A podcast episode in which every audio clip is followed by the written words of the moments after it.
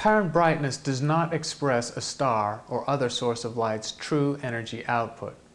Astronomers are more interested in absolute brightness, or equivalently absolute magnitude, or luminosity.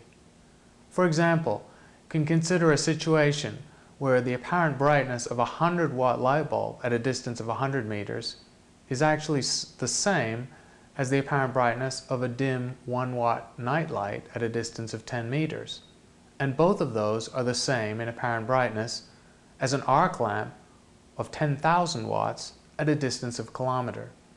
The three are obviously hugely different situations in terms of intrinsic emission of light, and yet the apparent brightness of all three is the same. This is the situation astronomers find themselves in.